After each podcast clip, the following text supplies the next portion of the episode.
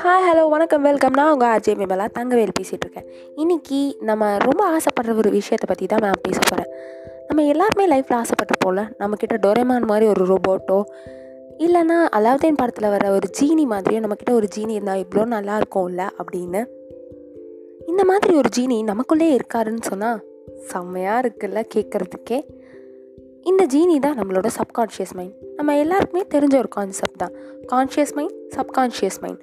நம்ம conscious mind வந்து நம்ம கான்ஷியஸாக பண்ணுற விஷயங்கள், அதாவது புதுசாக பண்ணுற விஷயங்களில் அப்ளை பண்ணுறது தான் கான்ஷியஸ் மைண்ட்.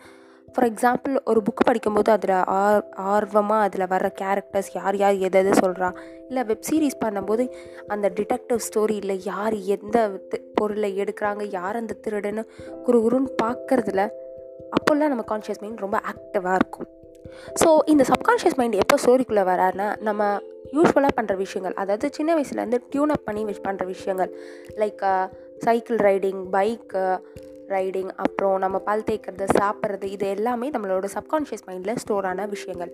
இந்த சப்கான்ஷியஸ் மைண்டில் எப்பயுமே நம்ம ஆட்டோ பைலட் மோடில் போடுற மாதிரி தான், அதாவது நம்ம கான்ஷியஸே இல்லாமல் பண்ணுற விஷயங்கள் தான் எப்பயுமே இந்த சப்கான்ஷியஸ் மைண்டுக்குள்ளே இருக்கும்.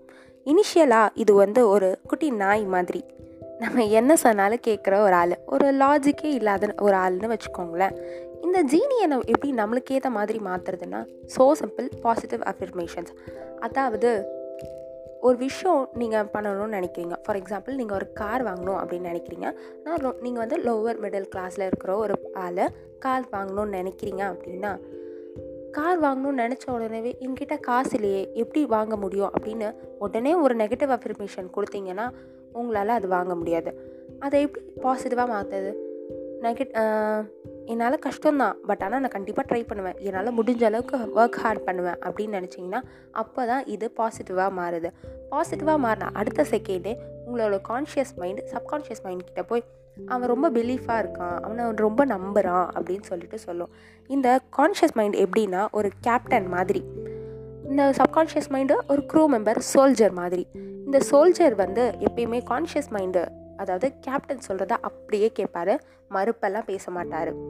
ஸோ கேப்டன் சொல்லிட்டாருன்னா அதை செஞ்சிருவார். எப்படி ஒரு கேப்டன் ஒரு ஷிப்பை லீட் பண்ணுறாரோ அதே மாதிரி தான் நம்மளோட கான்ஷியஸ் மைண்ட் நம்மளையும் லீட் பண்ணிகிட்ருக்கு. எதாக இருந்தாலும் யோசித்து செய்கிற இந்த கான்ஷியஸ் மைண்ட் தான் சப்கான்ஷியஸ் மைண்டையும் லீட் பண்ணிகிட்ருக்கு.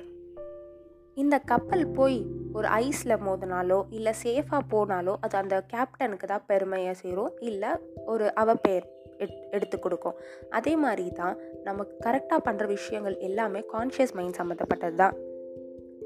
அப்போது அந்த கார் வாங்கணும் அந்த எக்ஸாம்பிளில் நீங்கள் ஏற்படுத்துகிற அந்த ஃபேஸ் பண்ணுற அந்த ஸ்ட்ரகிள்ஸ், சேலஞ்சஸ், ஹார்ட்ஷிப்ஸ் எல்லாமே உங்களுக்கு வந்து ஒரு பாடமாக இருக்கும்.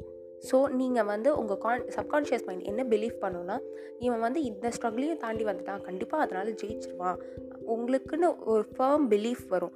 ஸோ நீங்கள் அக்கம்ப்ளிஷ் கண்டிப்பாக பண்ணிடுவீங்க. ஸோ இதுதான் சப்கான்ஷியஸ் மைண்டோட பவர். ஸோ இது மாதிரி சப்கான்ஷியஸ் மைண்டால் நீங்கள் ஏதாவது சாதிச்சிருக்கீங்கன்னா கண்டிப்பாக அதை எங்கள் கூட ஷேர் பண்ணுங்கள். இன்ஸ்டாகிராமில் ஆர்ஜே விமலான் என்னோட பேஜை டேக் பண்ணி நீங்கள் சொல்லலாம், இல்லை எனக்கு மெசேஜும் பண்ணலாம். And thank you, bye.